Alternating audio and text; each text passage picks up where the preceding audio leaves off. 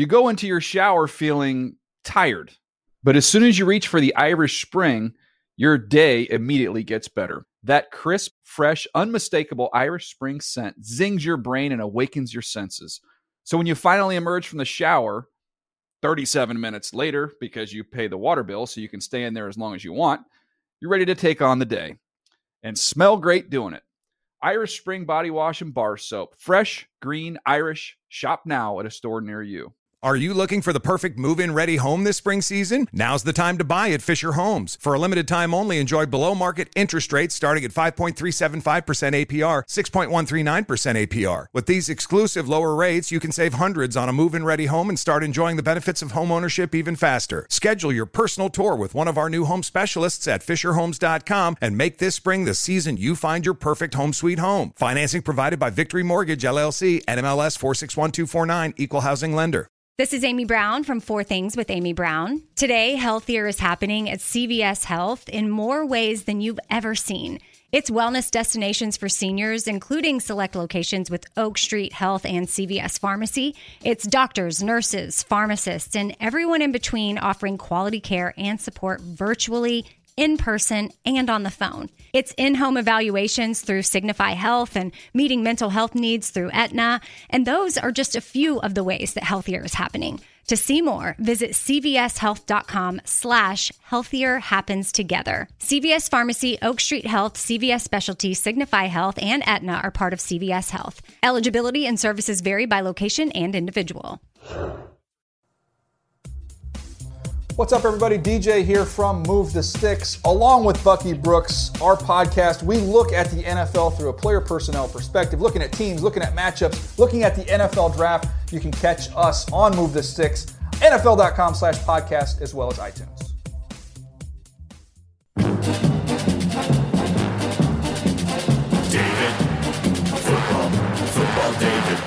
The Dave Dameshek Football Program. Available on iTunes and at davedameshek.nfl.com. Now here's your host, Dave Dameshek.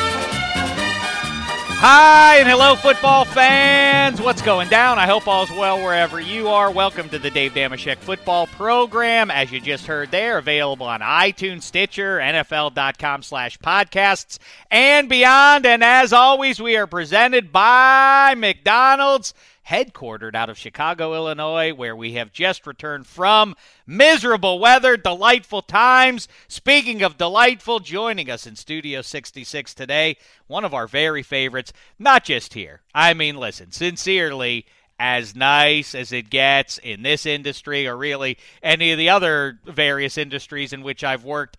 Charles Davis is here. We'll get into talking to him a little bit more, but as we've been doing the last month or so, it's time for the hurry up offense. Some quick questions, quick answers. Handsome Hank's here too.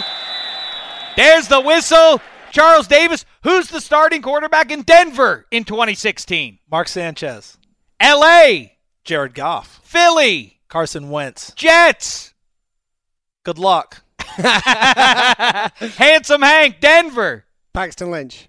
LA, Goff. Philly, Wentz. Jets. Fitzpatrick in the end. Charles Davis went to the home of one of the great college football fight songs. What's your favorite fight song, Handsome Hank? I don't really. I can't say I have a. Fa- Boo! fight Who song. doesn't have a favorite college mean- football fight song? Uh, Shame well, on you. All right, fine. Le- Charles Davis. Le- Leicester City. Yeah, Leicester City's one. Leicester City. Rocky Top ain't bad. How many pounds did you gain in Chicago, Charles Davis? Minimum of seven per day. Handsome? I if I lived there, I would gain probably 400. Yeah. But I but in the in that week, I would say somewhere around 10. I will say I will answer my own questions. Denver, it's going to be Sanchez to start the season. LA, it's going to be Goff. Philly, it's going to be Wentz. And for the Jets, I'm going to go with uh, Geno Smith to start the season. I want to talk. About. Here's what I think. Though. I said Lynch, but I think I think he'll wind up starting more games. If you're talking about day one, I think it'll be Sanchez, but I think in the, they're, they're going to pull Sanchez out of there pretty quickly. I, like, I like his answer. And I wonder where Fitzpatrick lands. I- Let's that's get 'cause I into that. two. Best I like it. fight song is the University of Michigan. I don't root for the University of Michigan. The most underrated fight song is Armies. Look it up. Oh. Black tie behind the glass. fight if you can fight on, that brave old army. Team. Oh, uh, fight on, There's, no, there's nothing like it at Michie Stadium. Never been to one of those games. You've games. got to get there. You absolutely have to. I would suggest an early to mid October game.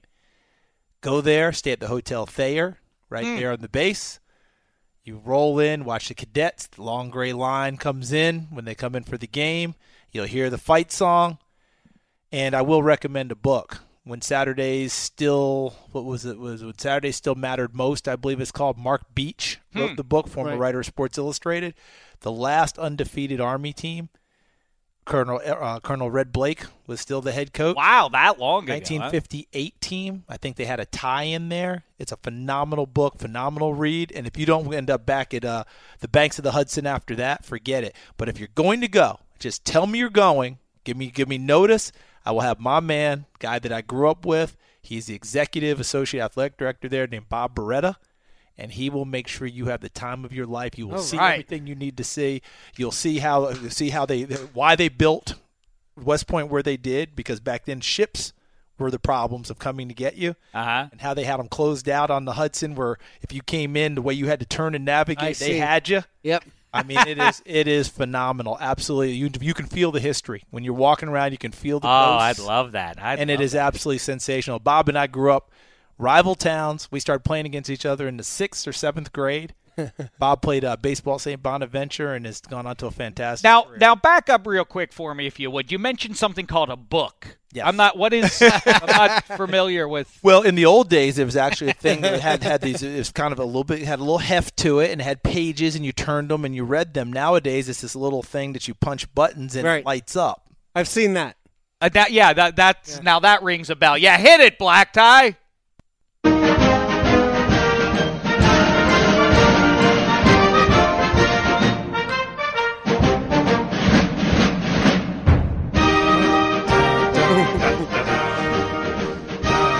Da da da da da da da da da da da da da da. Now, Took a second That- to get Shaq going there, but I love it. Listen, how, about- how about the service academies? It's the best. You've got that one. You go up in Air Force. Off The we- Air off Force- we, off we go into the Wild Blue. Yonder. Awesome.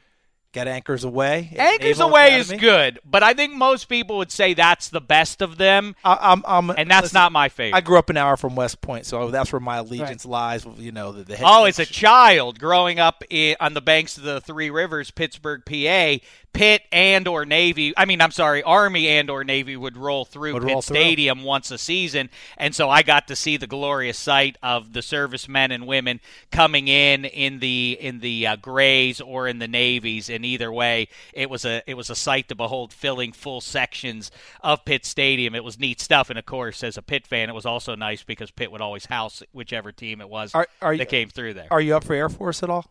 No, well, I, I'm down with the Air Force, but I didn't. I've never witnessed them. Can I with my- listen to Give, it? I have to, never give heard it, it. Give it to me real quick. Oh, Ah, ba, da, da, da, into the sun, da, da, da, into the wild blue yonder. Da, da, da, da. I, I used to know the words. You remember they had that great run of uh, option quarterback. Sure. Right, that was that you thing, know? exactly. Dee Dowis was there. I mean, they had a bunch of guys that just ran through there. They ran that triple option. and- They had the one kid who I thought was going it to. Ken Hatfield to Fisher DeBerry, and they just just just just rolled. They were winning big time games for a while there in the Mountain, what is now the Mountain West Conference. BYU was their nemesis. Yep, that's team- right. One team they couldn't get past most of the time. Fisher DeBerry, boy, He's a I college love football Hall of. I love the college football history talk, and I mentioned Pitt Stadium, and I looked you up on Wikipedia, Charles Davis. That's my research, boy. I dig in on that. I don't know about this book business you're talking about, but Wikipedia it never fails me. And I learned, I already knew, of course, Charles Davis was a fine football player from the state of Tennessee, and he matriculated at the University of But I didn't realize 1983, you were a freshman there, and your first game ever then in Neyland Stadium was Yes. against, against the Pitt Panthers. The Pitt Panthers. And do you know John Congemi? I I love John Isn't Congemi, he a good and dude? he, he and I. Let me tell you something about that. First of all, that game, as I'm sure you recall, you lost. Pitt went in there, and I remember watching on TV. Got rub it in. There yeah, were yeah. 102,000 people there, if I'm not mistaken, rocking that and day. And I, rolling. I couldn't believe it. My young brain couldn't fathom. That was, that, was, that, was, that was an average crowd for us. and the guy who and So you the- went to this game? no, I remember you watching it on TV, but I would go with my old man Right. to see Pitt play periodically with Foge Fazio and Jackie Sherrill and uh, and Mike Gottfried and beyond. In fact, as I've told you before, handsome, I once attended. I think it was '86 with Congemi as the quarterback, or it might have been '85. Either way. Jeff George's and uh, Rod Woodson's? Boilermakers, yeah, went up 14 nothing in the first four minutes of the game. Pitt won 42 to 14 nice. and Congemi was the quarterback. And in the early fourth quarter, with Pitt well ahead, but Congemi still in at the quarterback position, the defense was out on the field for Pitt. And uh, I turn around, my father in West Lafayette in uh, in Ross-Ade Stadium. I turn around. Where's my father? Where is he? Oh, he's sitting on the bench talking to John Congemi. and I, I go over to listen to, to the content of their conversation. My old man's bending his ear about golf. And then, you know, on number 15, how a dog leg's there. And I said, you know, I'm a, I'm a kid. And I said, old man, what are you, he's playing a game. You can't talk to him. What, what course was he talking about? I don't remember. Was he talking about the, you know 15 at Oakmont? John, something you know, like that. summer? And I and Congemi, I brought this up to him because he has until very recently been doing Dolphins Yes. uh, radio Right. down in Miami, and I brought this up to him, and he said, "I remember that," and I remember saying, "Hey Doc, I got to run for a second, I, and I had to go back out on the field." Here's the best part for me with John Congemi. That game you're talking about, he didn't start. right? Cummings got hurt. Cummings gets hurt. Alvin Toles, our linebacker, hits him. Alvin ends up being a first round pick with the New Orleans Saints, I believe, that year or the next year. Hits him, knocks him, knocks him out of the ball game. Probably the worst thing that happened to us because we were at that point zero zero somewhere in that neighborhood. We got inside the Pitt twenty three or four times in the early going of the game. Came with field goals, and next thing I know, Congemi comes in. And who was that great receiver? Yeah, Colin, Dwight Collins. Dwight Collins, who I figured, and he was very productive with Marino, who John Cummings all summer long was slated. They had three quarterbacks they were choosing from. Right. Chris Jelic was Yeah, Chris the third Jelic was the guy. third guy. and they were deciding Cummings gets the gig. There was optimism. This guy's going to be good, and he and, he breaks. He breaks his collarbone. That's what it was. And Yeah, he- right. and he's out, and Congemi comes in, cover three, deep. You know, each each defense back has thirds and save strong safeties underneath, and on the outside third, Dwight Collins just takes off and goes, and Congemi just heaves it and sticks it right on Right him. in his hand. Beautiful throw.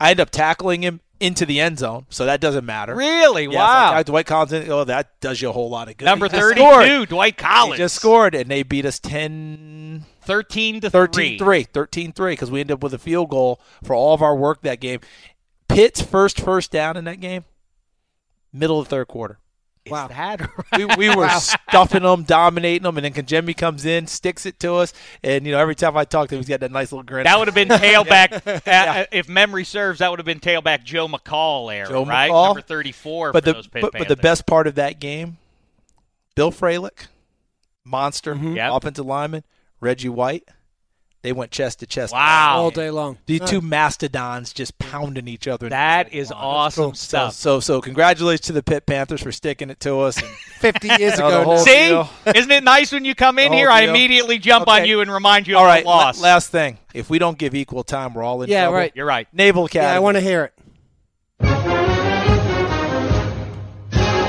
Anchors aweigh. My boys, anchors aweigh.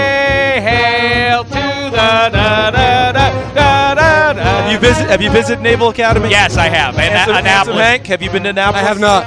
How about John Paul Jones's? Right, John Paul Jones's, or is it Davy Jones? About John Paul Dave- Jones. John well- Paul Jones. Yeah, well, John eh, Paul Jones's uh, uh, coffin, right in the middle of that building. That they have Oh yeah, I well, I'll tell you, I haven't been on the campus, but they do walk around in the full-on white, Right. the bell bottoms and the little uh, funny little hats and everything. That would be enough, maybe, to make me not go to the Naval Academy. Yeah, I you would have a hard time with that. So okay, uh, can I deliver? Because But that's the first one of time the I've little towns. that's the is. first time I've heard any of those. Uh-huh. I'm going to deliver my ranking: yeah, Please we did it. Navy, Uh-huh. Army, Air Force. Here we One, put two, Navy. three. Look at that. In, a- in a Okay. mild upset, Navy goes to number one. I, I think that's the probably Is that the what- prevailing right. opinion, but to me, I, I, like it. It's Army. jaunty. That one, that last one was a little more Um, upbeat. Speaking And- of and- and- ranking and, things, and they've won 13 in a row over Army. I, it's Can you sad believe that, that? you know there was a time where I used to say that is the best rivalry in sports, not just in college football or football. It's the best because it's the one. You know how people say in the state of Alabama, it doesn't make a difference if you go one and twelve as long as the one, is against the rival. But that's not true. If Alabama went one and twelve, no one would be, happy. There if going to be some changes around. yeah, I don't think that would go over. But in Army Navy, that is in fact true, and I don't think there's any other rivalry in which you can say that. But it has gotten so one-sided; it's not as pleasurable as it once was. Army's And- coming back this year, baby. This is the year. Is that right? This is the year. Look who knows everything about This is the uh, about Army. I know. Ro- rooting, rooting on the cadet. Charles Davis also knows a lot about the NFL draft, as you probably just witnessed on NFL Network, NFL.com, and beyond. Handsome Hank and I are going to dig in on some Game of Thrones here in what was another spellbinding episode in just a bit. But let's dig into it now, Charles. And.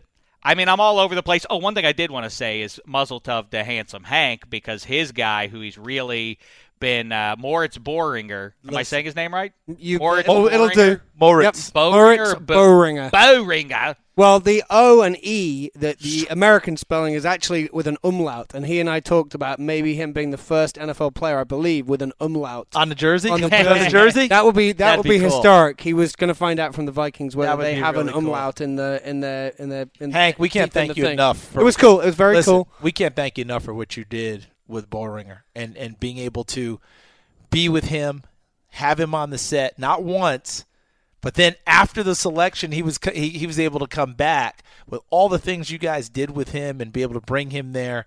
We can't thank you enough for Well- us knuckleheads sitting there on set to be the beneficiaries of this great show of this You great showed him happening. around, which I guess makes you in a whole way. Uh, you you you guided him through the day, which I guess makes you a German Shepherd. Very good. Oh, Very good, Dave. ah, do it for me. Where's my rim shot? I'm sorry. Go ahead. no, well, look, I appreciate that, Charles, but I will say, like, the guy who really deserves the credit's a friend of mine named Aden Durde. He discovered, he scouted him in Europe. He discovered him. Is he the one He's who's been coaching him? He's been coaching him and training him. 'Cause in- I didn't get a chance Boca to meet him, but he was And with he's- him, right? he's a f- he was with him. I He's a saw him in the corner guy. there, and I didn't get a chance to meet Yeah. him, and I hated that. But He's- boy, he's done a fantastic. He's a job. fantastic guy. He's done it with a couple other players as well, and you know you're going to see you're going to see Mo hopefully, but then another uh, receiver named Anthony Dable who was there, and a defensive end named Fa Obada. Anthony's from France, Fa's from England, and I really F- believe Fa what? Obada. F- Uh, originally FAO. Nigerian. is that is that not just is he not set up for an endorsement deal as soon as he hits the league right away? FAO Schwarz is just all over this guy. I think it all adds up to Handsome Hank now being officially the number two ranking official in uh, in the NFL right now. I mean, I'm he's- pretty sure that's not. But let me tell you this: This is better than there playing is for no pizza. equal for Charles Davis because, as I talked about, he's a modest fella. But it was me, Mel Kiper Jr., and Charles Davis in an elevator on Saturday evening after the draft had wrapped back at the hotel, riding up. And as uh, you know, people got off on their staggered floors. Charles Davis got off, and then it's me and Kiper and uh, Pumpkin Pie. I well, I don't know if he had the pumpkin have the pie, pie? or not at the time, but Mel Kiper, I mean, as soon as the doors close, he says, "Boy, that is the nicest guy in the business." And I said, "Yes, yes, he is." Yes, Uh. He's- he's awfully nice to Oh, went that. on and on. It's- What a what a sweetheart you were. It's awfully I nice to say that. I will say that. Let me say this real quick about Mel. He met my dad. I'm gonna say seven, seven, eight years ago at a draft in New York. Every time I see Mel since then, how's your father? How's Coach doing? What's he up to? What's happening? Every single time. I'm sure. Very Classy, man. classy way to comport yourself. But all right, we have uh, the time has already run short. Hit the bricks, uh, Charles Davis. No, let's talk Okay. quickly about a couple of things Yes. here. And first of all, what what- you know, I don't I don't want to dictate the conversation. Go what ahead. jumped out to you? What was the most what was the best pick you saw? Let's start there. You're you're you're uh, uh you have a sunny disposition, so that's a good place to start. The best pick. Yeah. I was really happy Dallas took Ezekiel. Me before. too, I yes. was so happy they took him because I like the running game. I can't help it. Right. I was raised on it. This is how it is. I've been talking about the run, running back renaissance for the last year or so, and we're going to see it next year. If mm-hmm. everything goes according to plan in next year's draft, people going to make some decisions. All that talk about devaluing running backs, it might go out the window. We might have a bunch of them next year. We're talking about as being first, second round kids.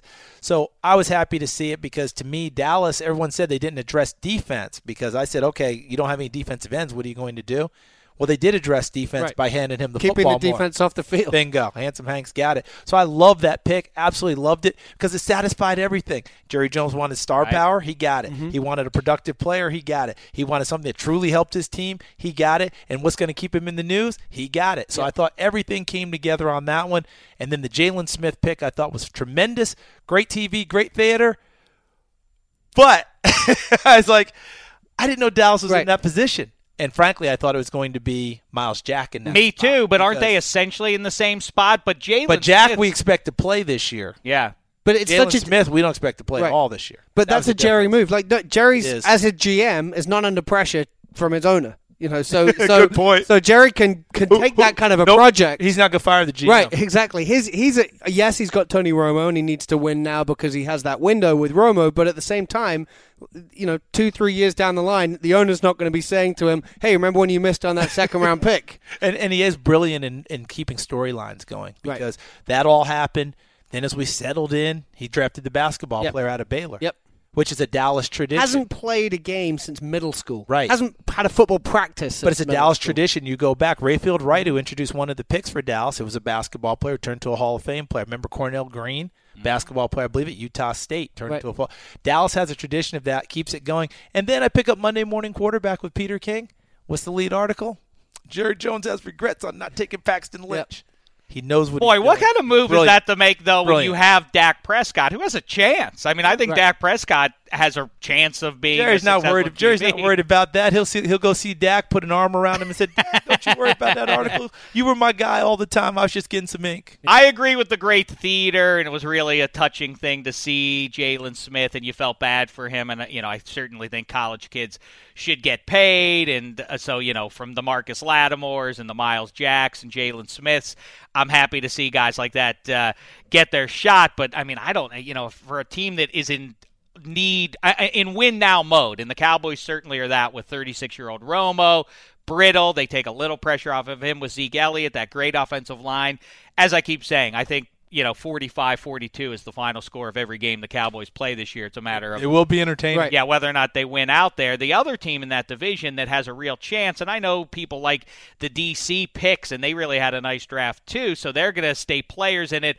I don't know why. Maybe I'm just a curmudgeon, or maybe I'm just cynical, but I expect them to take a step back this year as the Cowboys kind of rise back up, and I think the Giants will as well.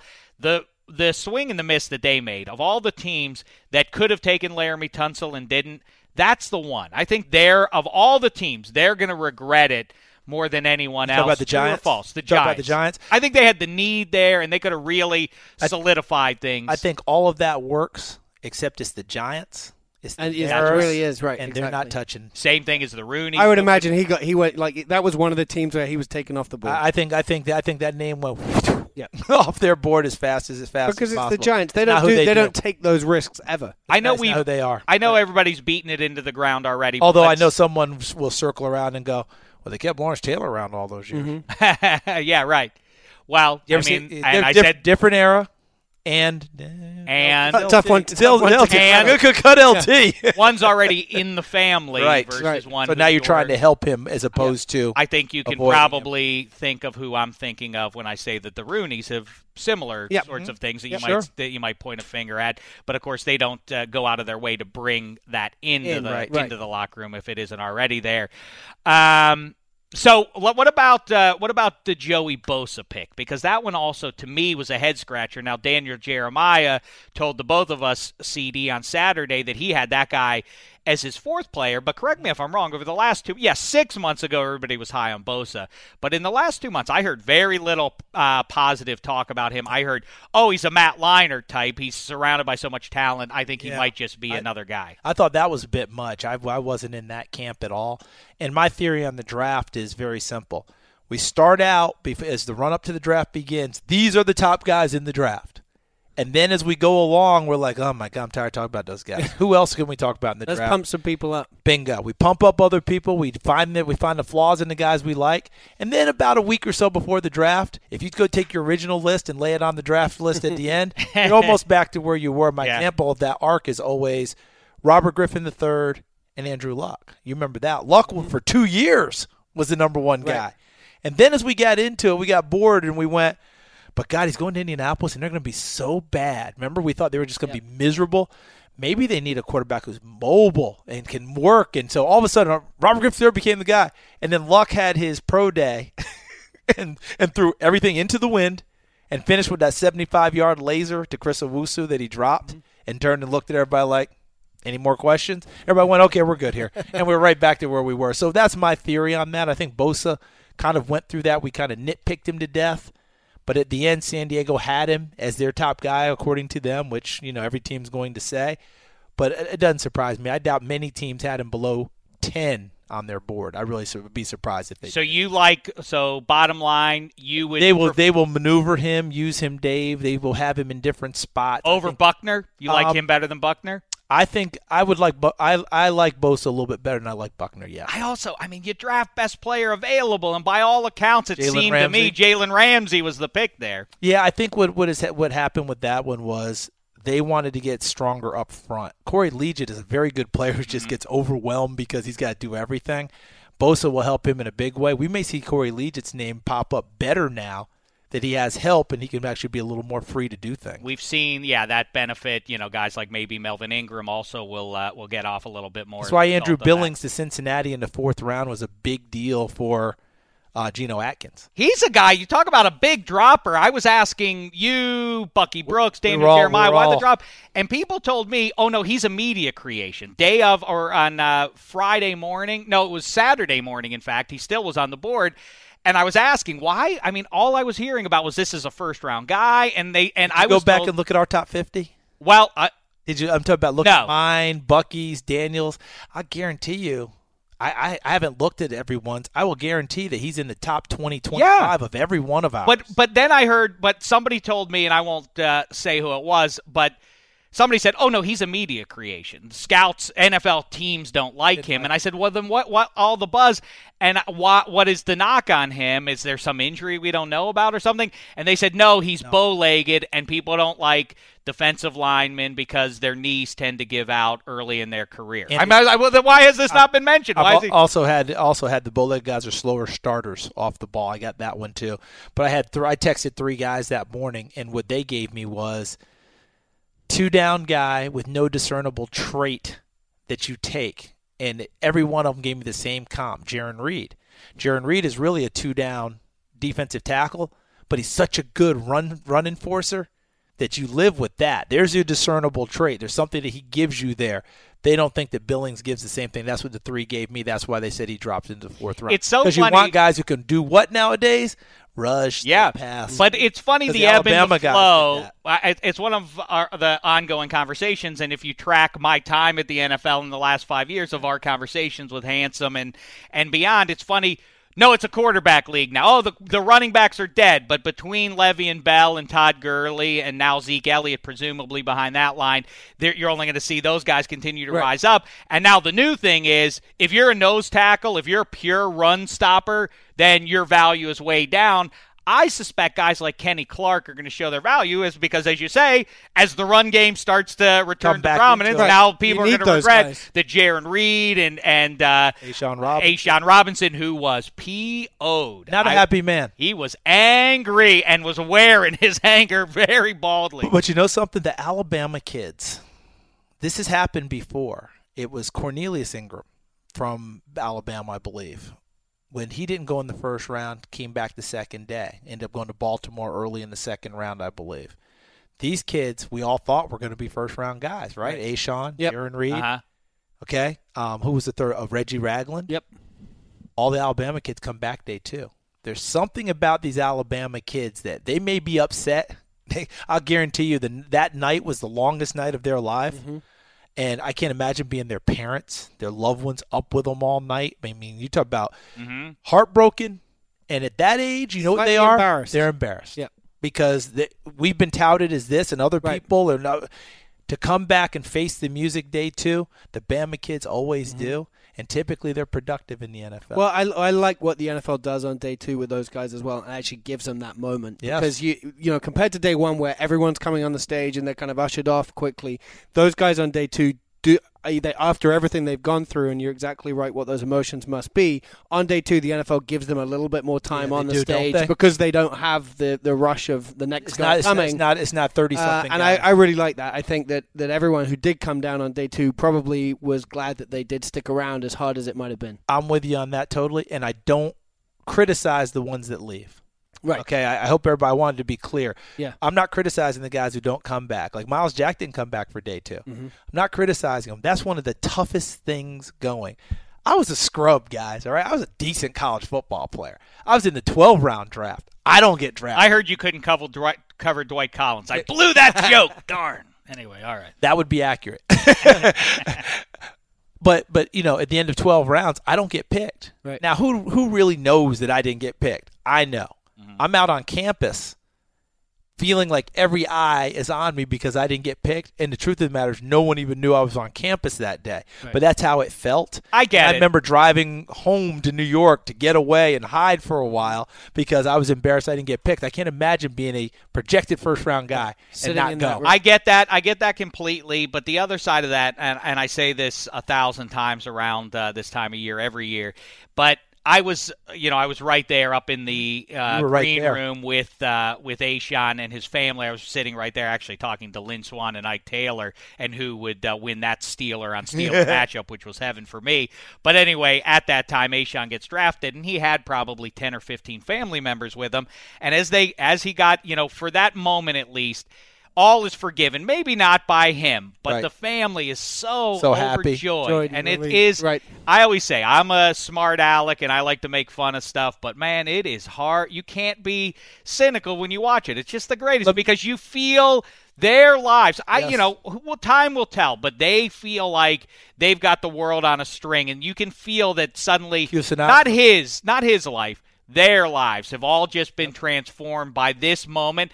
And six months from now, we'll worry if he's making it in three years and everything. But for that one moment, it's it's a it's you know I mean listen, It's- I graduated from high school and my family was happy. I can't imagine if I got drafted in the NFL. And and for you guys who are closer to it, the the one thing that I worry not, it's not even a worry, but if you're there day one, you know that outfit has been picked. Yeah, I was just day thinking about that. Yeah, The Right? day two one. day two outfit is like, oh Lord, what am I Yeah. going to wear? Because you can't bring a second outfit. right. Because if you bring a second outfit, You're saying you're you've opened it up to people Right, that yeah. maybe I won't go in the first round, and you don't want that in the atmosphere.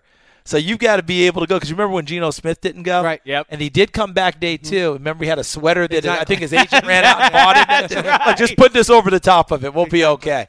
so that's what you have to do. But but if you bring a second outfit, you're telling yourself you're not going. See, to the that's first why I keep the bar low so that I I just wear the same things Right. over and over again, so nobody would say like, just "Oh, call you it a day. Day, it's day six, and Dave still hasn't been drafted. Last thing before you go, CD, because Yeah. uh, you're wrapping up your final moments of uh, 2016 draft analysis, and then you'll go and hibernate until college football season Yes, gets sir. going. But the one, the the name I feel like that's gotten a, a ton of buzz is Christian Hackenberg, and of course Paxton Lynch got a lot of buzz too. I'm going to make this statement, and then just tell me what you think overall about Hackenberg he's going to be better than Paxton Lynch as an NFL football player. And everybody laughs at me and thinks I'm I'm I'm a fool, but you know, I Penn State was garbage and it was a bad situation for him. I mean, there were very few guys on the offensive side with the Nittany Lions the last couple years when you would watch their game that seemed worthy of a Big 10 field, save Hackenberg. So it was hard to judge him, but the knock on him, oh, he's so inaccurate. He's so inaccurate. First of all, I saw a lot of throws on the move from him, and I use the eyeball. I don't need your fancy advanced metrics. My eyeballs tell me what I need to know about an NFL QB, and he's it. He's big, and he can sling it, and he does it with with ease. I like this guy, Paxton Lynch. I've watched only a game and a half of his, plus some highlights that everybody else. Did you saw. watch the Auburn bowl game? Because that that one will hurt him. Well, yeah, that's what I maybe I'm knocking him too. Yeah, no, I'm just saying. I'm just saying. that. I'm just saying. If that's your, That's my know, game. I mean, if that's your view, you're going to walk away and go, "Yeah, absolutely." Listen, I sat down. I was doing work. I was getting. ready. I was doing an NFL game that weekend, so I was getting my stuff together, and I turned it on. It's just regular TV. This wasn't even regular tape, so it's you know you got to be careful with that too. Mm-hmm. They're in the middle of the first quarter. I think it was a fourth and two play. They have the ball now. Auburn's defense last year, not very good. Mm-hmm. Okay, and fourth and two, fourth and one, whatever they decide to go for it. He fakes the zone read and he sticks it to the fullback out in the flat and he knocks the fullback down with the ball because he's inaccurate with him. Kid catches it, but he falls down short of the first down. Click, I'm done for the day. Turned out I went back and checked the stats. He had a horrible day. They got they got rolled. Blah blah blah blah blah. A lot going on at that time with the program. Coach leaving to go to Virginia Tech. Blah blah blah. He's leaving. all those things. But if that's your view of him, it's going to put some questions in your head. I get that. Here's my thing with Hackenberg. I love the physicality of this kid. When I mm-hmm. see him, you're like, oh man, the big man said, quarterback kid, you're going to be a quarterback. When you see him fling it around, he looks great. I saw him throwing shorts one day, and I was just like, oh my God, who is this? This kid is something. Watch him on tape. We talk about the inaccuracy, blah, blah, blah, blah. Footwork, there's times when guys, you know, he swing pass and he skips it behind him, and you're like, where was that from? Why is he high and wide here?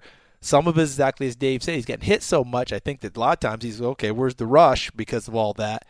Can you fix him? Because he's such a specimen. Plenty of people say I can can. fix him. Right.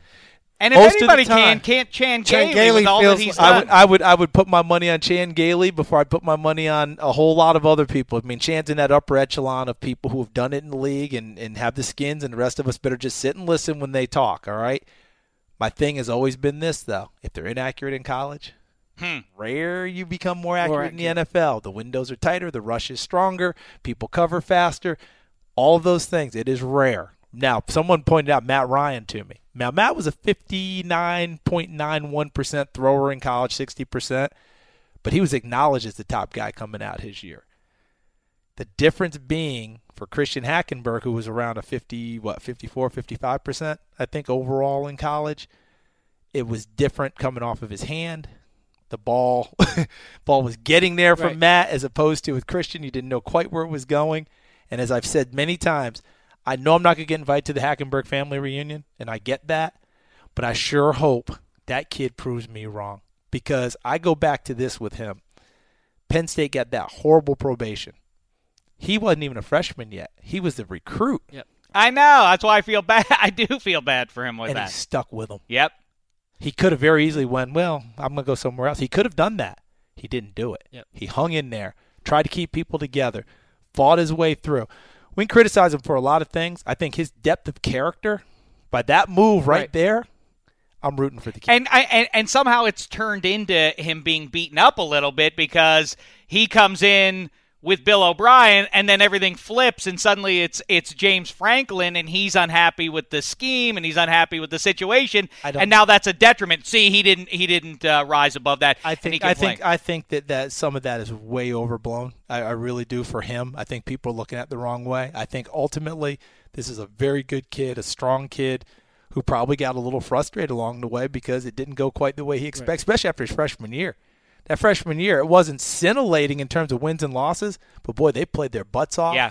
But I, he did too. right. I- I if- think- at the end of that rookie uh, uh, freshman season, you said, "Well, obviously he'll be the first. Uh, I mean, we we, we penciled him right him. in, didn't we? Yep. And, Right. and and understandably so. But he, he doesn't seem like the kind of guy who's who's a bad guy and not going to work hard Right. to overcome everything that people have said about. That's that's what I feel with him too, Hank. I, I really do, and I wish him all the best because he's probably gonna punch me in the face when he sees me. Well, I'll But- tell you a couple I understand things. it. Real fast, uh, I'll just make uh, a couple of points here.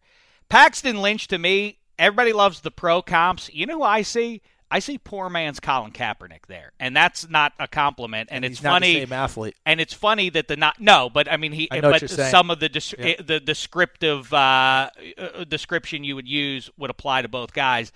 Um, and it's interesting that we know Elway and Kubiak presumably were interested in Cap, and then they wind up with a Lynch. So, I, and the thing I I say again all the time about these guys, you as a scout, and then uh, so many of the, the a percentage of the analysts, a high percentage of the analysts on television and otherwise, are either ex QBs or ex coaches. You guys all like accuracy.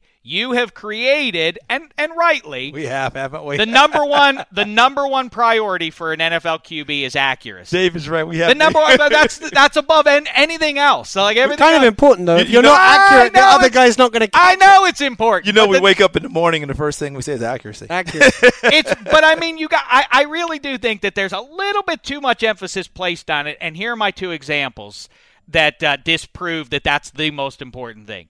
Ben Roethlisberger and Cam Newton.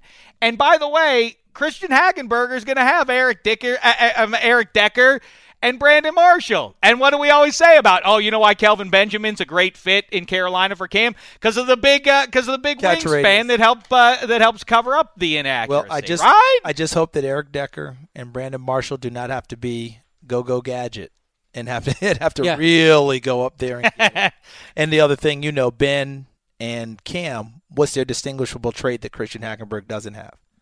Winner? Ability to run the football. Athletes. Oh yeah, yeah. Ability to run the football. Ben is not going to beat you running, running, running, but he's going to beat you because you're not going to get him down initially. You know, you know the expression about Ben. You know, you're a Pittsburgh guy. It's not the first three seconds of a play that scares me with Ben mm-hmm. Roethlisberger. Right. It's the next three seconds because he gets out of the pocket, creates plays, and next thing you know, he kills you. Cam, of course, with the legs, the ability to run the football, scramble, people fall off of him the same way, and now someone comes open. Hackenberg's not that type of a guy, but let's see if he has that little bit of oak tree in him to keep some people off of him and stand firm and make those throws. I'm I'm rooting for the best for him. Well, he's about as big a kid as I've seen. He's a monster a- now. as a quarterback. But There are no little quarterbacks. There are very few little quarterbacks anymore unless you're Vernon Adams. And I know he's getting his opportunity at a couple of places. Yep. If he goes to Canada, as I suspect he ultimately will, he's going to be the most outstanding player up there. He's gonna super nice something. kid too. Great Matt, I kid. got to talk to him for about a half an hour uh, a month or so ago, and uh, yeah, really nice and uh, really you can tell committed uh, playing Love- football, love playing kid. quarterback. Not going to make any adjustments. Love that kid. All right, I'm going to go.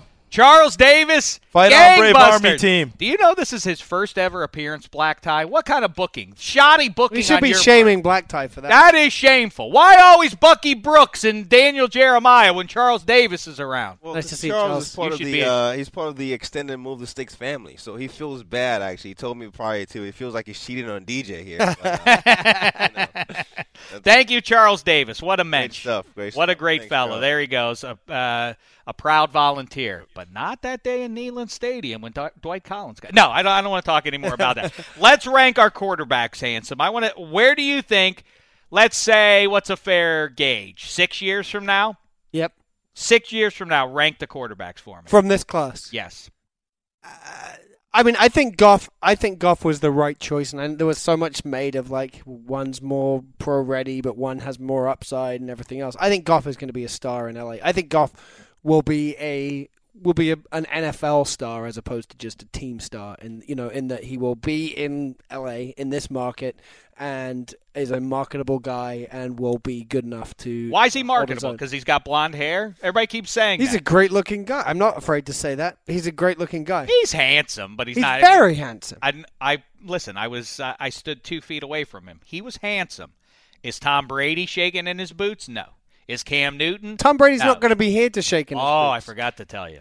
What Let me it? say that. Oh, we didn't really talk much uh, Chicago trip. Yeah, you so wouldn't let's do that really. real Uh, you wouldn't talk to me.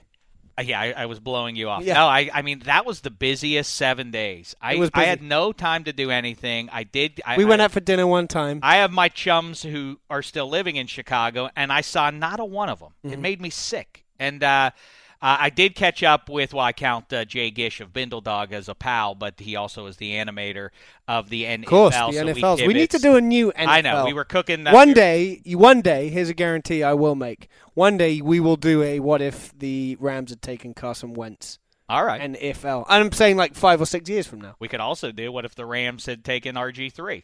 Mm. We could make that one yeah. too, and look back, uh, look back in that way, and maybe marry it up with right now, and whether or not yeah, let's Jared bring it off or Carson Ooh, Wentz you just you the listener just heard the Inception, I mean, and Black Tie could maybe play the Inception. Horn. people come to me all the, the time. The Inception, Dave. How do you do NFL? It? Dave, how do you do it? Where I, I mm. say, listen, the ideas are up there like stars. Just reach up there and yeah. grab them. Um, But so I didn't get to do so I didn't get to do a lot of stuff. Um, but I did catch up with my sister and her two little girls, which was a lot of fun to run up and down Michigan Avenue with these two little girls. See, although it rained on us, and that was the theme of the trip there: freezing, nasty, bone-chilling rain. Here's the thing: I um I get a little homesick for for the UK and for London, and so when I see rain, because it happens so infrequently in LA, when I see rain, I get kind of excited about it. So the first I have couple the of same. days, I get the same thing. Right. Pittsburgh and uh, Yeah. Chicago. So yeah, I have the same sort of nostalgia for it. the first couple of days, I was like, "This is great." You know, you could go outside, you had a coat, you put a hood up, you're fine. It wasn't raining that hard. The Saturday of draft, I spent a lot of it trundling around outside doing stuff. I got back to my hotel room and I was soaked. Like actually, like my underwear was wet, and it wasn't because Ah. it wasn't because I had I had um had an accident. Um, and I mean, it was it was it was that wet, and I, you probably could have sailed back from Chicago to LA. Yeah, it was unpleasant. I spent a fair amount of my working time out in the rain um, because you know I'm I'm a man of the people, Yeah, you, and if they're out there, they wanted to mix I with am. you. Um, but uh, yeah, that wasn't great. But I did meet Zach. Well, I also met I met Kyle Long Mm-hmm. of the Chicago Bears, and I'm I'm saying it now. This this guy is in the pantheon of of our great NFL personalities. Well, and his brother Chris Long is. Yeah, I know. I haven't caught up with Chris yet, but Kyle was terrific, and he joins the pantheon that includes Ike Taylor, Terrence Newman, Steve Smith, Calais Campbell. These are some of our very favorites we've interacted with, and of course, AJ Hawk. Handsome. Hawk was there. I bumped into him, well, I didn't see him. He did. I did see him. He did deliver a message, and but his and his father. oh His no, dad was there. I am. Well, he The Hawk. we didn't get to cross paths, and I'm sad about that. But I'm Do you know what he did? Can I tell you? I don't know if you know this already. Apparently, he was asked to come up up there to to do some bits and pieces. So he and his father got the uh, got their um their what do they call it? Cruiser, you know, like mobile home thing, Oh yeah. and drove. They were Is like, that "Hey, right? let's let's Dad, let's go, let's get in and let's drive to Chicago." Oh yeah, he's talked about that thing. Yeah, they they have one of those. Uh, a Hawk Cruiser or something. I something. can't think of what it's called. Yeah, the uh, what do you call it? What do you call those things? Black a, a mobile uh, RV. an RV. an RV. That kind of thing I thing. couldn't think of I it. But anyway, think of it either. Robin Williams. I don't know. Hawk has not uh, indicated that he's definitely done, but he did love uh, being back in his home state and playing for the Bengals in 2015. In a way, if he wants to keep playing, then I, you know, I, I don't know if he does, but in a way, I'm kind of happy about this because now I have zero reason once again to ever root in any way, shape, or form for the Bengals, and he gave me that for uh, for 16 games. So you're happy I- that he's well, I turned that off come January, and I let him know that. As and when he joined us on the show, I let him know I like you, Hawk, but I like the Steelers better, and I hope they defeat you soundly. And so they did. Um, but I also met so Kyle Long will have some video for you coming up here. We're going to do a series of that uh, with him because we had a lot of we we covered a lot of ground he and I. But then I also met Zach Miller, the tight end of the Chicago Bears. Talk about a list: Tom Brady, Eric Decker, Luke Kuechly, Cam Newton. You guys have company because Zach Miller, boy, oh boy, He's what a good-looking guy. We, I, oh, met him, I met him when we went to eat. He was in the same restaurant as us, and that's right. yeah, I was I was attracted. To, Yeah, Handsome and look. I, our culinary tour across these United States rolled on at a place called uh, Prime and Provisions. It was a very fancy place, steakhouse, and it looked very much like a Baz Luhrmann period. It did, movie. didn't it? Yeah, it looked like something out of. Uh, I'm going to give it draft grades. I would give ambiance. Do you say is that how you say it? ambiance. Ambiance. I'm going to give it an A minus. Food. I'm going to give it a B minus. B minus. What didn't you enjoy? I about just the steak was a little. It was kind of meh. What was great though was The they bacon. the meal. They gave you a big, thick chunk of bacon, and I, I don't know how to describe it other than to say. Well, I'll tell you what it was. And It's I'll like a two by story about it. It was a two by four bit of bacon, but it, they'd melted some chocolate on it. Or there was, there was some kind of drizzled chocolate on there. Now let me tell you something. I know if- chocolate. I don't know if you noticed this. We were uh, sharing a table with with I should think six or seven people, and they chopped it up for us, and they gave everyone a slice. There was there was a pretty big chunk left, and uh, I think he was your neighbor at the time, and he did it very slyly and very surreptitiously, and he's not here to defend himself. Maurice took that last chunk of, of bacon, and it was. I was like, oh, I, I like some of that, and it was gone in a second, in an instant. Now wait, you're saying Maurice Jones-Drew? Maurice Jones-Drew. He ate extra bacon. yes, It was a gigantic chunk of bacon that he got, bacon. but then the piece He had a got piece, was not but enough. that was not enough. He had more. He had all the rest. The chocolate bear. That does not sound like the Maurice that I know. I know. I was surprised. we ate steak. Uh, I had steak two nights in a row in Chicago. Again, Doesn't I look like it though. You're so I did. Thank you. I didn't get to have as many delicious meals. I didn't get to have as many good times, but I did uh, get out for some good food a couple of times there, and uh, it was good being back in Chicago. Handsome, the craziest thing. Oh well, Black Tie wants to give us his uh, body language rankings. I want to talk Laremy Tunsil here real quick. Um, let me give you my quarterback rankings. Number one, I think Carson Wentz ends up being the best of them.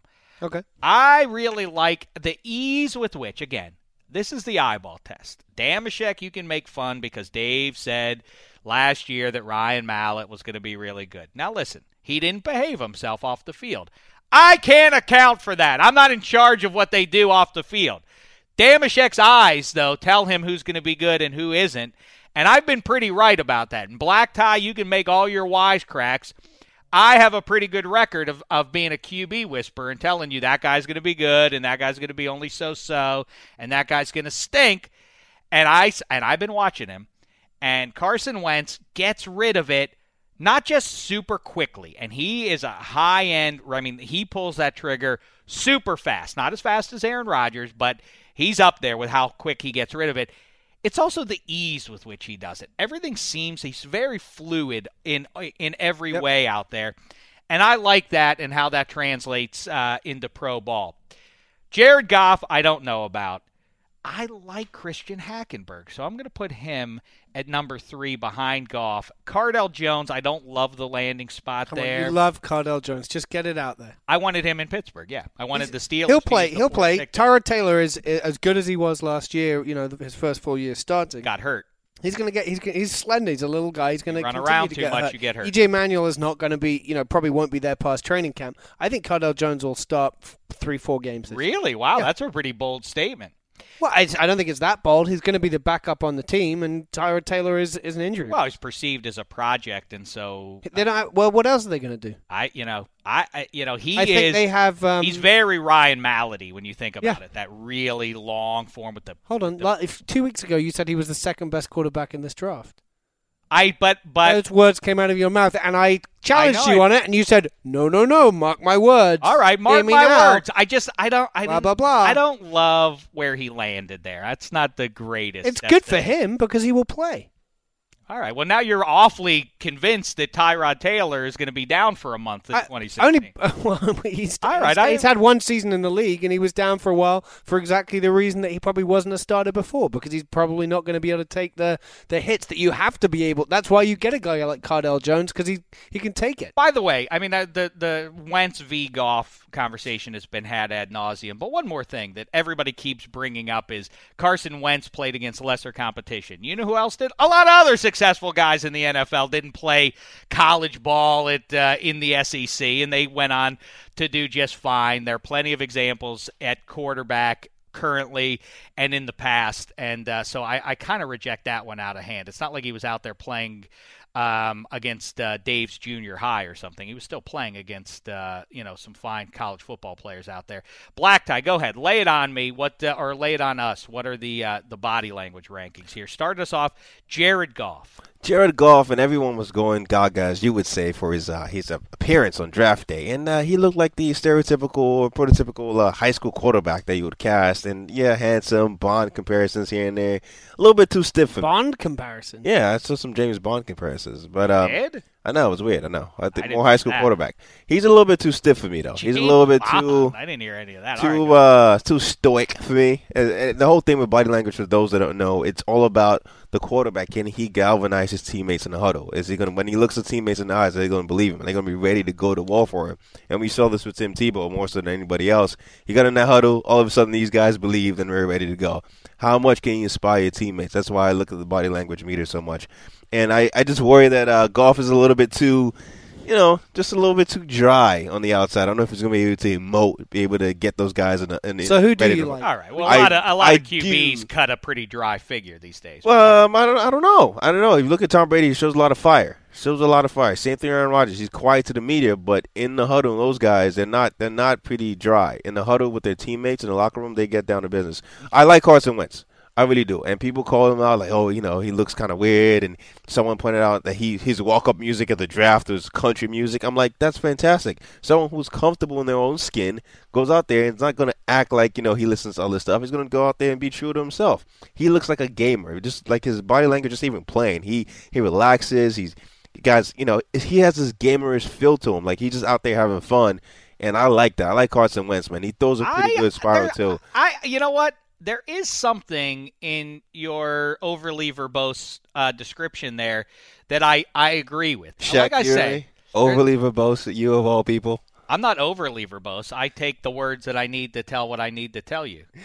I do, yes. I need in any conversation. I need eighty percent of all available talking time. But I, but I, every Every syllable word is is is essential. Precise. Gotcha. But I kind of agree with what you're saying there. I, I like the the figure he cuts on and off the field. Yeah, a lot of people say Goff. Oh, Matt Ryan? Question mark. And he looks more Sam Bradford to me, and that's a problem. Uh, I'm, I'm not loving that. So. I, you know, his lower half. I don't like his. It's I don't stiff. like his trunk. Uh, yeah, I, there's something about. Yeah, I think he looks slight. There's something about him that does not uh, convey big time QB to me. But all right, go ahead. so yeah, those are my top two. I haven't really fully delved into the Oh, rest. okay. but Uh, that, gonna- that's yeah, that's all. That's, all the uh, body that's- language yeah, fine. for now. Black tie could get into. That'll be enough. It's like, All right. I got something else though. This is Oh. not this is not football related, but this is soccer related. It's a big story. The No the cares. champions of the Premier League, Leicester City. Shout out to them.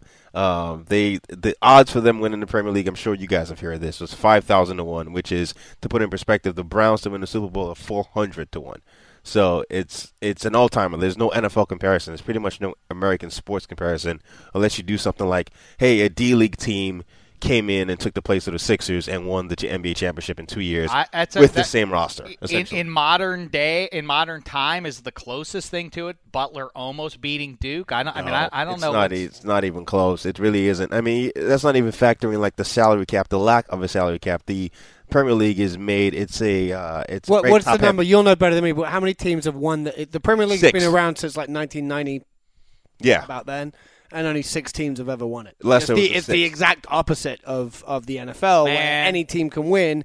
You know, if a team like Leicester would have gone into this season, and their fans would have been genuine, genuinely at the start of the season would be like, "Boy, I hope if we finish tenth this year, that would be." they were 14th last season. They were at the bottom of the league at some point last season, and they won it this season with two games to spare. It's Well, I say it every time we talk Premier League, but I just wish. I guess Major League Baseball would be the best candidate in American sports for this relegation. Let's get some relegation going in one of our sports. That that is uh, It would be that's good. marvelous I stuff. do. I do think outside of the NFL, like a lot of American leagues and their structure are very dated. They need to update it, either with baseball, with with as you keep, like you keep saying, like the NBA and the uh, tournament they should have during playoff time. Update the season. You don't need 82 games, 162 games. Give us the more fun, man. 154 would be better. That's if you like it, Dave, I think you know the place to start would be with producers. You know, we could we could start relegating producers, and I, I, think I know who's op- occupying the. I also at the moment. Bucky Brooks brought it up at the draft. We need to also relegate some uh, gold jacket guys. Some guys maybe. Ah, listen, we're going to take the gold jacket. and Yeah, give it yeah, Somebody thanks. else, they deserve it.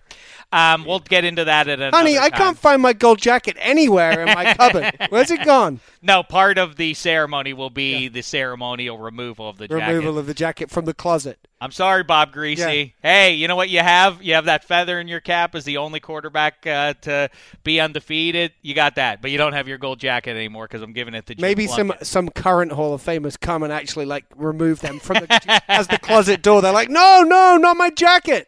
All right, we'll have a lot. I mean, you've seen plenty of draft analysis. Yeah, and I don't- want to talk Tunsil. I just will say, you know, shame the devil. You know, peop, the residents of Mount Pius, whoever is responsible for this, That- shame on that Look, person. it was- I have no issue with anything. He was an 18 year old, whatever the video was taken. If he was a 21 year old, save the irresponsibility if you know you're about to get drafted. That does raise a red flag. But otherwise, if you're a college kid, I don't, uh, I, you know, I'm not going to moralize about what you do with yourself in your recreation time. I felt bad for him across the board. I feel sad about the money that he lost. I do, though, think that teams really are going to regret not taking him, including the Ravens and the Giants and the Chargers. Well, you know, a lot of teams in front of them. But how happy are you, Handsome? Are you a 10 out of 10 in happiness, or are you concerned For in that, any way? no, for, I'm not concerned about his character. Look, I mean, they didn't do it on video, but I would imagine there are a few more players in this draft class who, who you know, you could have found them a, a picture or a video of them doing something similar. And That's the difference. It's the same It's the thing as as It's- other major incidents in the NFL. If there wasn't a video of this, Yeah. this would have been, uh, would have been, a blip. and he and it was something he had addressed in interviews with not just that team, not with the Dust of the Dolphins, but every team. Like he said that this is something that's in my past, and it's in my past. He's past drug. I'm not worried about that part of it. I think he's going to be a. I'm more more interested to see how it you know rolls out. They they have Branden Albert playing left tackle at the moment. They spent a first round pick on a Right. right, tackle, Ja'Wuan James, Ja'Wuan two James, years ago, and so now, and right. so what do you so? Branden Albert left the Chiefs because the Chiefs tried to pu- pushing him into guard when they um, badly and now on reflection drafted Eric Fisher with the first overall pick two years ago. The uh, and and so Albert didn't want to do that. Albert got paid as a left tackle. That really is what it came down to. He was going into a contract year, didn't want to get left guard money when he was when he considered himself a left tackle. He's being paid left tackle money, so now his concern to move to left guard is no problem. I think that's probably what winds up happening. Tunsil plays left tackle. Albert plays left guard, and the Dolphins also, you know, I don't want to get into their draft too much, drafted a running back, drafted some more receivers, all of which was pretty interesting because it wasn't like those were the positions that needed. There's no excuses for Ryan Tannehill. This it's a make or break season under Adam Gase, a head coach who can do things with the quarterback. He's been given all the weapons he needs. It's make it or break it time. And how about uh, they they also acquired the best name in the 2016 NFL draft, Leonte Carroo. Move over, Soso Jamabo. I might have to sing about both those guys. You should do. At some I want to hear a soon. Carroo song. We'll continue to talk draft, all But that let- kind of stuff. let's get on to the But real- let's talk Game of Thrones real quick here. We promised it. Spoiler alerts may galore, be ahead. galore. There are going to be spoiler alerts. Definitely gonna be Maybe there spoilers. will be. Oh, by the Definitely way, will be. Uh, you're so handsome. Gets a lot of accolades from national media for what he did with um, with uh, Bo Boehringer. And Black Tie just gave us his uh, precious EPL update, and Dameshek is twinned, tr- trending in the city of Pittsburgh because uh, I made some sardonic remarks about Alex Ovechkin on the heels of Chris Letang getting suspended for a game, and I took a couple pot shots at uh, the so at the alleged Great Eight as the Penguins lead that series. For now at least. Anyhow, handsome Hank, let's talk about episode two of Game of Thrones, and I think highlighted. I know everybody's excited. Here comes everybody for spoiler alert. But if you're a fan of the show, how surprising is it? Jon Snow is alive. My question, first of all, is. Doesn't this open a can of worms for the Red Witch? Isn't it, and now isn't all of her waking time going to be spent like, hey, do the uh, raise the dead thing? what you think that they'll be? Well, like, if she can do it for Jon you do Snow, do it for him, do it for me now. What I like for the Red Witch is it, who who hasn't been a sympathetic character for a while. When she was uh, glumly looking at herself in the mirror in the at the end of uh, episode one, and I, if you if you haven't watched it, don't because it was almost one of the worst things I've seen on TV. Frightening. But uh, she got a she get when presumably in, in episode three when that when he comes and taps her on the shoulder and says, "Hey, thanks for that," and she's like, "Whoa, you're alive! I didn't think I could do that magic." She's going to be you know full of herself, a little bit more confident because she was not. She He looked, was in a slump. she was a bit down in the dumps. Yeah. I do think it's interesting that none of them, with the exception of Brienne, I'm trying to think of anyone else who would fit the description. Has anybody is anybody else clean at this point? Everybody's done some Clean. dastardly things. Uh, oh, good point.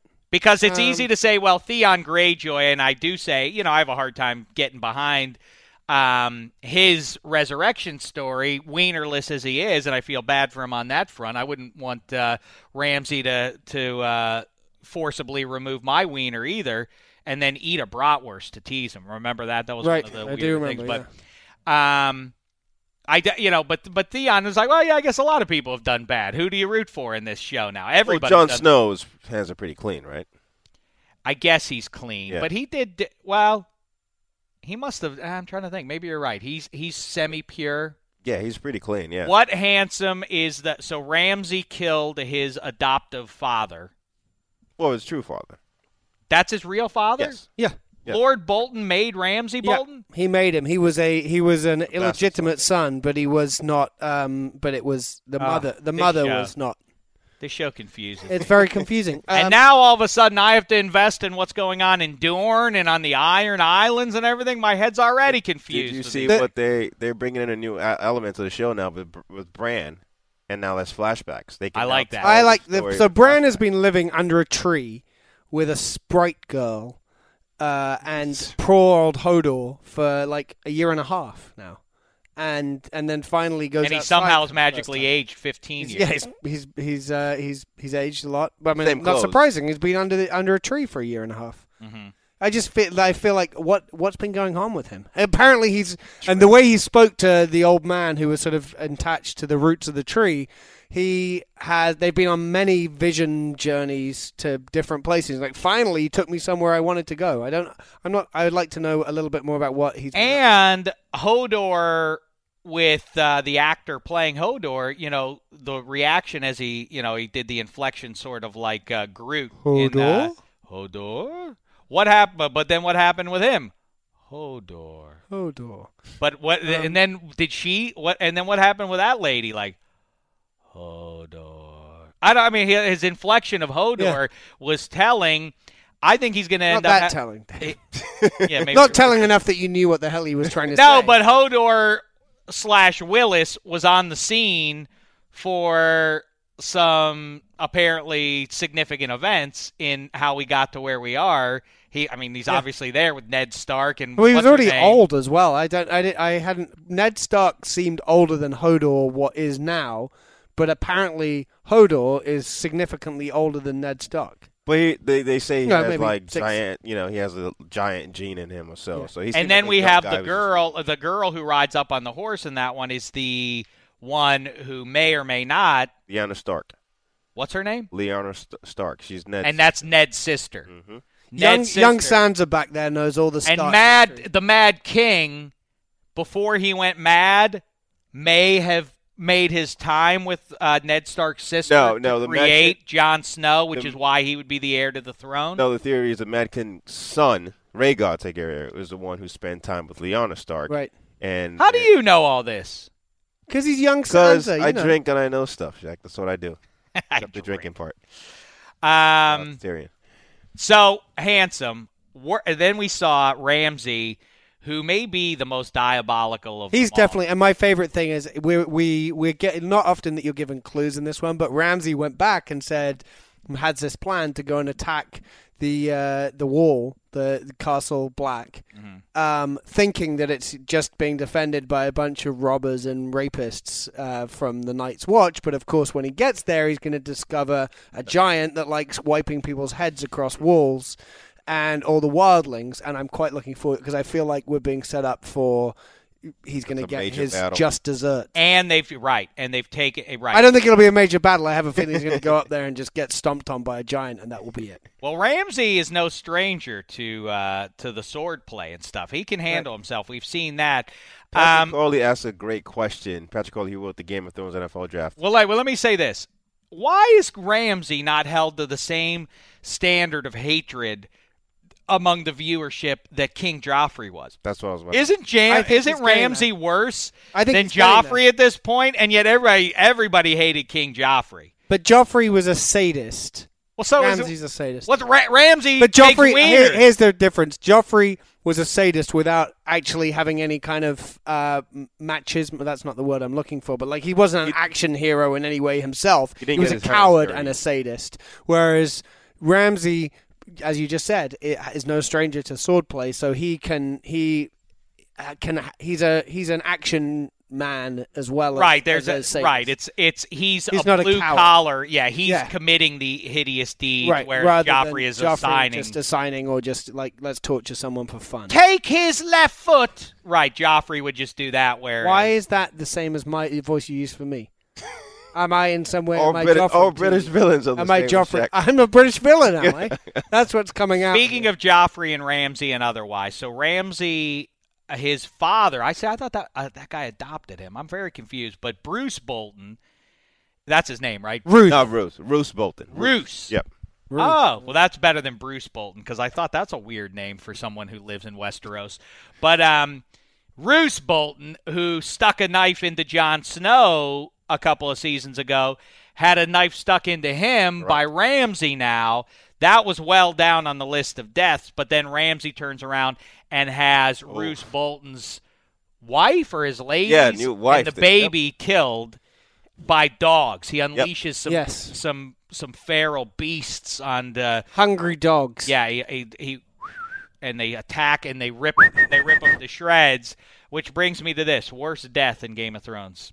That's bad. Um, being burnt alive by your father when he's uh, tells you that he loves you is is a bad one too. Having the mountain uh, blow Crush your, your head. skull up by I think- pushing I your think- eyes into your Right. head. I think the mountain also. Uh, there was a man who was, you know, as as you, sometimes as you, there's necessity to to take a pee against a wall, and um, the mountain just came and cracked his head against the wall like it was an egg. I mean, I would take that one over the ones that we that we just mentioned. Though. Well, none of these are good. I wouldn't. I mean, listen again. Down on the list. maybe being maybe being shot in the in the in the face with a crossbow while you're um you know um having a bowel movement by, I wouldn't by your midget your son. son. Yeah, I Um, wouldn't want. I wouldn't want someone to chop my head off. Like, I, but I don't mean like in a battle. Like I didn't see it coming. Like, whoop, my head just got When you have to off. kneel down, and I mean, like any Ned- second now, someone's going to chop my head off. Ned Stark, like getting walked out there and like put your head down now, Yeah. and like you know, because it's coming. All right, here's what His Highness I would react decrees. very badly to that. I would react very badly. To I would too. I would. that. I, I, would, not just- be brave. I would cry. Do you have any last words? I wah! You wouldn't hear them. cry. I wouldn't I would hear that because I'd be I would definitely be crying. Oh yeah, listen, I would weep. The, if you drop me into any situation there, I would weep. Yeah, I'd be weeping a lot. I You mean, would- if you drop me into one of the high-end brothels of uh, what's his name of uh, Lord, uh, you know, yeah, we haven't seen him. no, what's his name? he dead? Pennywise, Pennyfinger, Littlefinger. Littlefinger. Littlefinger, is he alive? He's still alive. He's alive. Even if you took me to He one of those, I, I, I would weep out of fear of the Right. women because they're too Right. much wo- woman for me. Like there wouldn't be a good place for me. I, although that is the town I would choose. Right? That's where would- is that where you would live? Um, I like the the kind of rose garden place. What was that one where Lady Margaery? Um, Yeah, that's the same That's the same town. one. Yeah, that's yeah. uh, what's That's it called? King's Landing. King's Landing. Kingsland. Yeah, that's where I. Also, though, Dorne looks pretty nice. Yep. Although Dorne's about to Yeah. go crazy now. I don't know. I don't think about Dorne. What other deaths are we? Well, well, let's talk about the dragons as well, because I I thought um, Tyrion was was very brave, but it was like he was talking to like if you, if a friend of yours said, "Hey, could you look after my dogs?" You know, but they're German shepherds or Labrador, you know, something that's a little bit bigger than your whatever, and you were trying to make friends with them the first time. That's sort of the voice and tone he was using to to um, to make sure that they would obey his orders. Uh, but then what? Ha- are they they've flown out of another window. We decided that he left the front door open, but I think that would, door would be not be big enough for a dragon to get through. yeah, I've heard some talk about that. I there must be a back. There must be a back Must be like a entrance. big Like sliding, a, almost like a a or uh, you know, dr- a uh, bird, you know, for a bird to fly out of, like a bird house. right, but much bigger Mhm. because it's two Yeah, because dragons. dragons, right? And there's also the third dragon somewhere, Somewhere out and about, or roasting Maybe, rams. maybe, yeah, I don't know. Maybe he's dead. Man, there's a lot going on right now over in Westeros. Anything else, Black Tie? They haven't shown us that that room has like a back door in there, and that would be random to do right now. But I would say that um, uh, Tyrion dropped a line of dialogue which opens up the whole dragon thing. He goes, "Dragons are smart." Like up until now, we thought they're like these mindless beasts, and then you can see even in his interactions with the dragons, where one's kind of motioning to him, "Hey, take my chain off." If we're if we're, playing now with smart, intelligent dragons, that changes the whole ball game. So that was pretty interesting. Um, but the last thing I want to point out, Henry, you brought up Ned Stark, and from season one, did you guys see the promo for episode three? Yes. And so the very end of the promo, you see Bran again having another flashback and two people fighting, essentially two different um, setups fighting two different armies. That is a young Ned Stark going up against the Targaryen guard. And that is in front of the Tower of Joy because he's going to save his sister, Lyanna Stark. Oh, when you just said Targaryen, by the way, that reminded me. I wouldn't want uh, anybody to die to pour molten iron on my head. Is that what happened to the to the Their brother. The blonde, Daenerys' Yep. and then didn't he get brother, who dragged jerk. along behind a behind a chariot for a while as well. after they Uh, after they ironed up his I don't, know, head. I don't know if we saw that. Maybe that. I thought there was happen. someone who got dragged along by chariot for a long I think way. he made that happen. Did he Didn't do that? Yeah, yeah, maybe he dispatched did that. somebody to do that to, to right. someone else. But yeah, so we get the young Ned Stark back. I've been waiting for this since season one, episode nine. That's gonna be. fun. And uh, All one right, more one more young question. Sansa. One more question. Who? Why does Jaime Lannister and Cersei Lannister and that whole and the Lannister gang have to live in fear of the religious organization? Can't the king, the the boy king who makes It sounds like with that's coming. Can't they? Can't he just say at some point like, "All right, enough's enough. Go." Uh, I'll tell you what I like about the. is it because they have Margaery and so he doesn't want them to kill Margaery? And but otherwise, isn't it like, all right, these people, these religious kooks, hey, uh, army, go kill them all. I don't, I, I, I don't like their nonsense anymore. It sounds like that's coming. What I like most about him is that he is what how old are we supposed to believe he is? Like 12, 13 years old. He's making his time with Margaery. Congratulations to him, age 12, 13. mean, I'd have been happy the- with it. The But- finest specimen in right, all the in seven all kingdoms. of the seven kingdoms. Is but, that number one? Uh, for me, yeah. Margaery is yeah, easily Margaery number is- one. Yeah, she's a she's a lovely looking woman. A lot of people But- would go. A lot of people would go Sansa, but not me. No, I'm I'm with you, with uh, Margaery. yeah, Margaery. But uh, I like the fact that he wears his crown at all times. it's just quite an extraordinary. He's like a kid playing dress up. He's always he's always wearing that crown, and it's very like on the top of his head. There's just something funny about it. Even me. into the bed with Margaery. yeah, I'm sure wants he to, does. Wants to let her know who's Ooh, look, I've got a crown. It's just funny that he wears that. Rob Stark's lady, though, that would be me. The dead lady now. Well, yeah, I know Mm, she's, she's dead, dead. but yeah, yeah. No, What's wrong she, with you, Black? she was, she was, she was was, She's fine, but she was not. She's was no an attractive she's no Margaery, Margaery. Tyrell. yeah. Margaery is number one. Um, yes. All right. Well, listen. I think we've covered it all. I don't know. I don't think there's know how much left more to say. thorough anybody could be on uh, on the Game of Thrones. Uh, we've said it all for episode two, and we've said it all, or maybe about ten percent of what needs to be said about the draft. So we'll continue to cover that. Continue now as we shift into May and summertime. Hear me now. We're going to be shifting into certainly football, but as always, we keep our eye on the game of life. We're going to be talking NBA playoffs as these things heat up, maybe a little puck, certainly the game of thrones and the game of life, like I say, covered by me. Handsome Hank, Black Tie, and uh, our usual gang. Who are you pointing at? Maurice? I was Charles Davis was here. Oh yeah, well I was I was going to say thanks to him, but Maurice is sorry he couldn't make it for our Thrones talk. Maurice today. has, is promising that we're going to talk Game of Thrones, not just with him, but with other NFL players. I know we got to make sure that happens. Let's make That happened. Um, but all right, so great times in uh, Chicago, and thanks to Hytham uh, Kalani for producing the show out in Chicago. As far as that goes, go look that one up because I really thought that was a gangbusters podcast. Handsome, you didn't love that one though. What? You didn't love the uh, the golf cart cast that we did at. In I didn't get to listen to it Oh, yet. you didn't. I saw it because you said it sent a tweet, and it said uh, you could watch other draft No, no, no, shows, no, no, no. or you could watch this one. No, no, I I, think- under, I I, I, you I- misinterpreted it. I parsed your words. You're sensitive. That's the same thing as saying like of all the people who've ever been on this show, handsome, you're definitely one of them. Well, here's my uh, my intention by the tweet that is now ten days old, and I'm glad we're we're addressing this now. And you're so sensitive that I have to do this. My intention was, yeah, you could be watching NFL Network or ESPN's pregame pre-draft show, but if you want to have some fun, listen or watch the DDFP. All right, I, Maybe I you'd like to maybe you'd like to issue a written apology to me. Uh, I, I see no reason why. Ooh, that's one of the best things that uh, Kyle Long and I took care of a written apology to a certain organization. That is uh, coming for you. Lots more fun for you at NFL.com slash podcasts and NFL.com and YouTube and NFL Now and all the rest of it. Thanks to Charles Davis. And uh, thanks to Handsome Hank. And thanks to you. We'll be back with another podcast later in the week. In the meantime, thanks so much, football fans. It's been a thin slice of heaven.